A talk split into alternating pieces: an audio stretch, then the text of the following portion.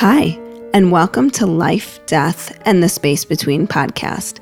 I'm your host, Dr. Amy Robbins. I'm a licensed clinical psychologist and medium, and here we explore life, death, consciousness, and what it all means. Today, we have another ghost story from a guest. Laura recently reached out about her experience with signs and synchronicities. Laura heard my podcast for the first time just last Thursday when she reached out because her story was one of the stories Laura Lynne Jackson discussed on this podcast. So today, I'm excited to give you Laura's story. Laura's father passed away on December 11th, 2018. A few months earlier, Laura had taken the plunge and moved across the country from Connecticut to San Francisco. It was a move that had been in the works for years, and she finally pushed herself to do it. Laura's father's health had been up and down for a long time. Her parents had had a house fire, and their house had burned down six years prior to his death. Her father was in the house and miraculously survived, but he was found unconscious and then in a coma. And this was the beginning of many medical issues for him. Laura's father was diagnosed with cancer about six months before his passing. Laura and her family found out about his diagnosis literally the day after her best friend had died in his sleep. Everything was so devastating and overwhelming, and she was shocked at how drastically life could change in just 24 hours.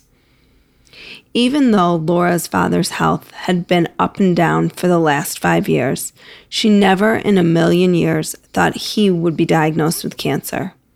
He had been through so much already, yet he always seemed to be able to snap back. When they found a tumor on his tongue, not only was Laura shocked and saddened, but at the same time, she believed her father could beat anything. Laura's friend's sudden death pushed her to make the move to California. Life is really so short, Laura thought. Laura's twin sister and now roommate in San Francisco said, Laura, do it for Ryan. Live your life. Ryan was Laura's friend who had just passed away. That resonated so much, and she knew right then that she had to do it. Before moving, Laura spoke to her mom. She didn't want to make the move cross country, especially because of her father's recent cancer diagnosis, unless she got some assurances from her mother that it was okay. Laura's mom said she had to go and that her dad's health was always up in the air, and she assured Laura that she would be there to take care of him. Obviously, had Laura known he would take a sudden turn for the worse, she may have never left. Laura arrived in San Francisco on October 1st, 2018. Her sister and brother in law lived there, so she had a place to stay while she looked for a job. Laura found temp work in the meantime, and while she didn't love it, it was a paycheck. December 7th, 2018, Laura and her twin celebrated their 35th birthdays. Two days later, they rushed back to Connecticut because their dad's health suddenly started to rapidly decline. A few days later, he died in the hospital. Laura and her siblings were all there for his passing four daughters, her mom, and her brother in laws. And while on one hand it was a blessing that they could all be there, the experience of seeing her father take his last breath was so excruciating and traumatizing that it was impossible for her to put into words. It haunts her and still keeps her up at night with a feeling of sickness and sadness that she has never felt before.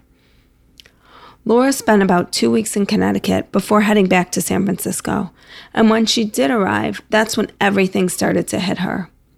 She was so depressed and walking around the streets of San Francisco like a zombie who had her soul amputated. Almost as soon as Laura got back, a married couple who happened to be friends with her uncle who also lived in San Francisco, asked her if she could dog and house sit while they were out of the country. Laura agreed, thinking it might be good to have a place to herself while she tried to po- process everything and the devastating loss that she had just experienced. The couple had moved into a studio before heading out to Italy and had no furniture except for a bed. No table, no chairs, nothing. Laura spent her days there, sobbing, drinking lots of red wine, and contemplating how cruel life could be and why her beloved father had to be taken from her. On her last day there, Laura was sitting on the bed, watching a movie, drinking a glass of red wine, when suddenly she accidentally spilled the wine all over the bed. Freaking out, Laura tried to get rid of the stain as best she could, but had no luck. The worst part was that the wine had seeped into the mattress, so it wasn't just a matter of stained sheets, which could easily be replaced. Now it was a much bigger problem. Laura remembers thinking to herself, Great, this is the last thing I need, and I can't even focus my attention on this right now. Laura took the sheets completely off the bed, and to her relief, found that the mattress was actually protected by a mattress cover. Thank goodness, she thought to herself. All she needed to do now was replace the cover, and that shouldn't be too hard or too expensive. Laura looked at the tag of the cover, and it was a brand she had never heard of before Keetsa. Laura did a Google search and saw that there was a Keetsa mattress store in San Francisco. She made plans in her head to go down to the store that day. However, when she explained to the people who were coming home what had happened, they assured her not to worry about it. There was no need to replace it. Fine, Laura thought. Honestly, it was such a relief since her emotional state was so bad at the time, and she was happy not to have to deal with it. Plus, her temp job had just ended, and so she was strapped for cash. But there was something about the name of the mattress company, Keetsa, that stuck out in her mind.